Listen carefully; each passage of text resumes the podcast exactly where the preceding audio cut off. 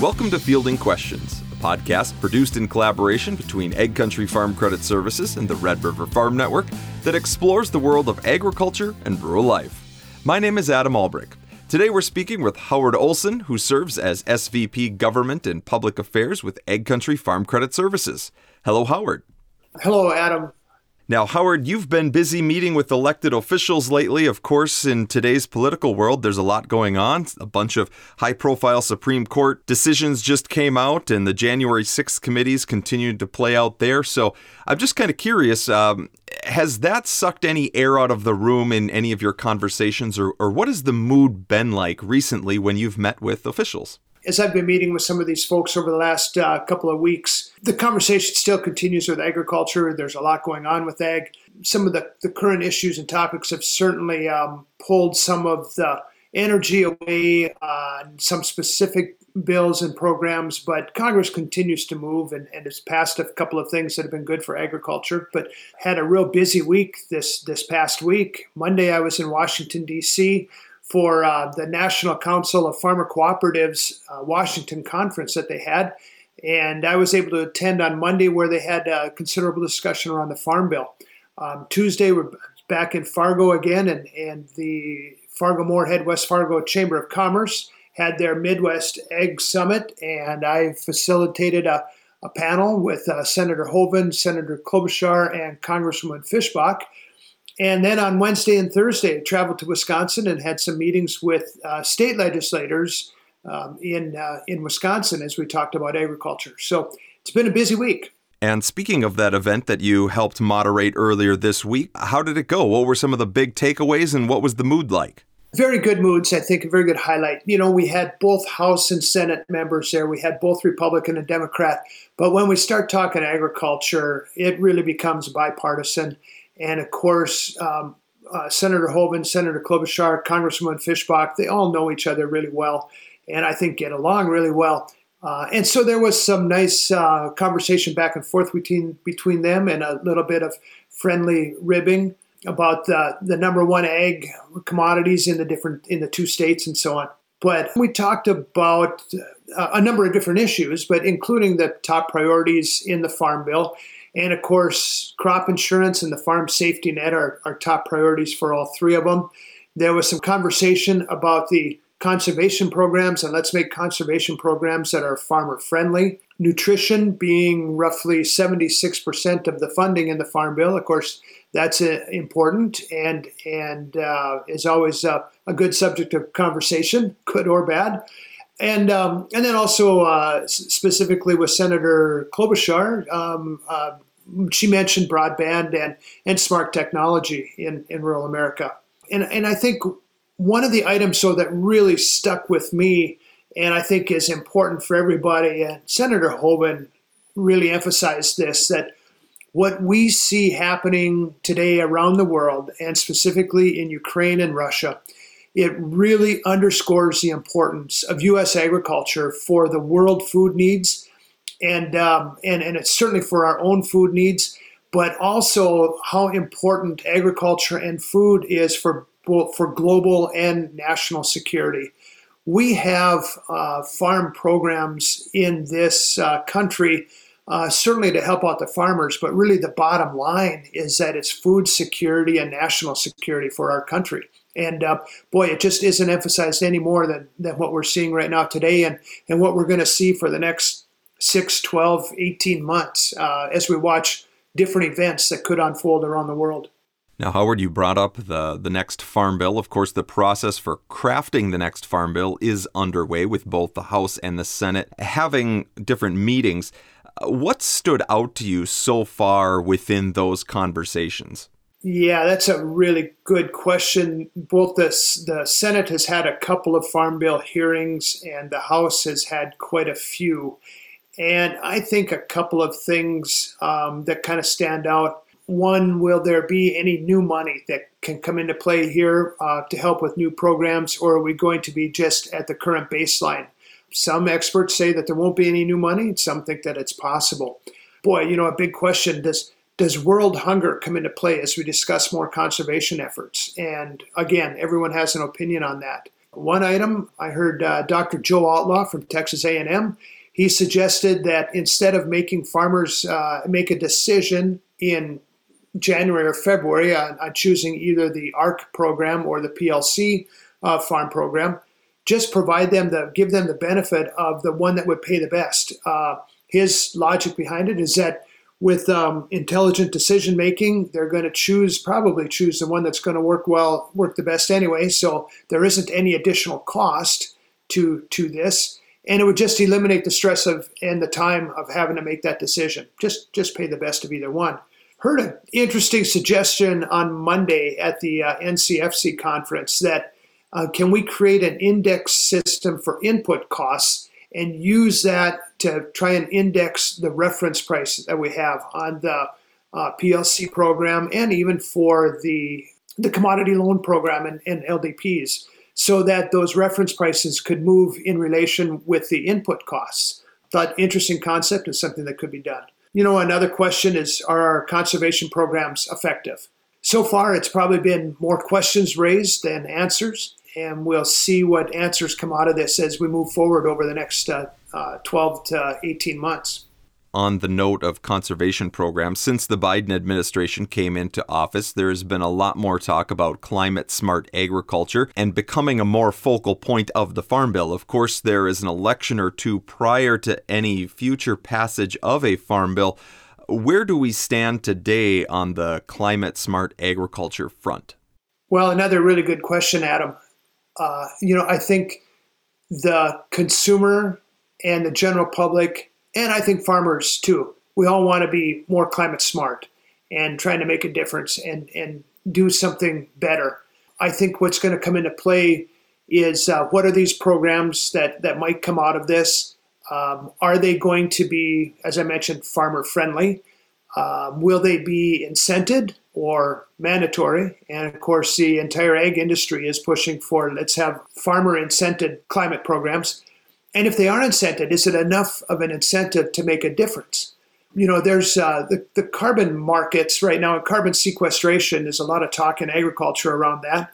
And different um, ag companies have specific climate program or uh, carbon programs uh, but so far, what's being offered to farmers on these programs probably isn't enough to cause them to change their farming practices and enroll in that. If they're already thinking of making the changes, this might be enough to make that push. But right now, so far, what they're able to get out of these programs isn't enough to make it uh, make it pay for them. You know, so that's something that's just going to have to be considered as if we want to incent more conservation practices and more sustainable and renewable agriculture, uh, it's got to be somewhat market driven so that there is uh, uh, a return on investment in doing these and a, return on investment for the person doing it, uh, not just for the society. Now, the Trump administration placed a lot of tariffs out there during, well, while they were in power. And, and so far, in the first year and a half of the Biden administration, it doesn't really seem like many of those tariffs have been rolled back. Now, of course, you have uh, a Russia Ukraine conflict, which is really causing some serious displacement in terms of food and uh, where it goes throughout the world. Has there been any talk that you've heard of in which uh, we might be looking at rolling back some of these tariffs in order to help some of that food situation around the world? No, I have not heard of any that they're considering of rolling back. Uh, I've I've heard of a couple of different markets where we've really lost our international market because of some of those tariffs, um, and it's impacted that that industry. And these are smaller smaller markets, smaller industry. Uh, but so far, I have not heard of anything that's um, in consideration being roll back. It's taken the, the Biden administration quite a while to get the uh, appointees in place in our trade offices. One was just appointed here or presented to, to the Senate uh, just a few weeks ago. So, um, and this is we're almost um, jeepers a year and a half into the Biden administration already. And I'm not being critical of, of this administration. I think every administration has challenges with, with these appointments, and it all takes time. And and of course, the Senate has been occupied, preoccupied with other different items too. But but I'm just stating, you know, making this point that it that um, getting the right people in place to make a lot of these things happen just just takes time, and, and we're just getting to that point now where we're starting to fill those positions. Switching gears a bit here, let's talk about some state level politics. The Minnesota legislature was in session earlier this year, but given that it wasn't a budget year, nothing necessarily needed to get done. One item of note that did make it to the governor's desk, however, was a bipartisan ag bill featuring drought relief and broadband funding, among others, which is a small win for area farmers, wasn't it? Oh yeah, very much so, and and specifically on the drought relief for those, and I and I'm thinking more across the northern part of Minnesota, and uh, and the folks with livestock and cow calf operations where they said had to sell you know uh, cow calf pairs uh, because of running out of pasture. They had additional costs for hauling feed or water and so on. The, the program now that was passed in the legislature in Minnesota this year provides uh, a grant up to $7,500 for any additional expenses that farmers may have incurred um, due to the drought. And, and again, targeted towards the livestock, you know, so it's for hauling feed or hauling water from longer distances. How about North Dakota? Of course, uh, there wasn't a session this year, but that doesn't mean work still isn't being done. Are there any issues that are happening within the state that are still being worked on even in this downtime? Yes, there is. There are several different committees, but specifically for agriculture, a couple of pro- projects that people are working on. One of them is the uh, is a project that has to do with drainage, uh, water drainage, and uh, uh ditches, drains, and so on. And um, I believe it's Senator Luick out of the Wahpeton area is leading that.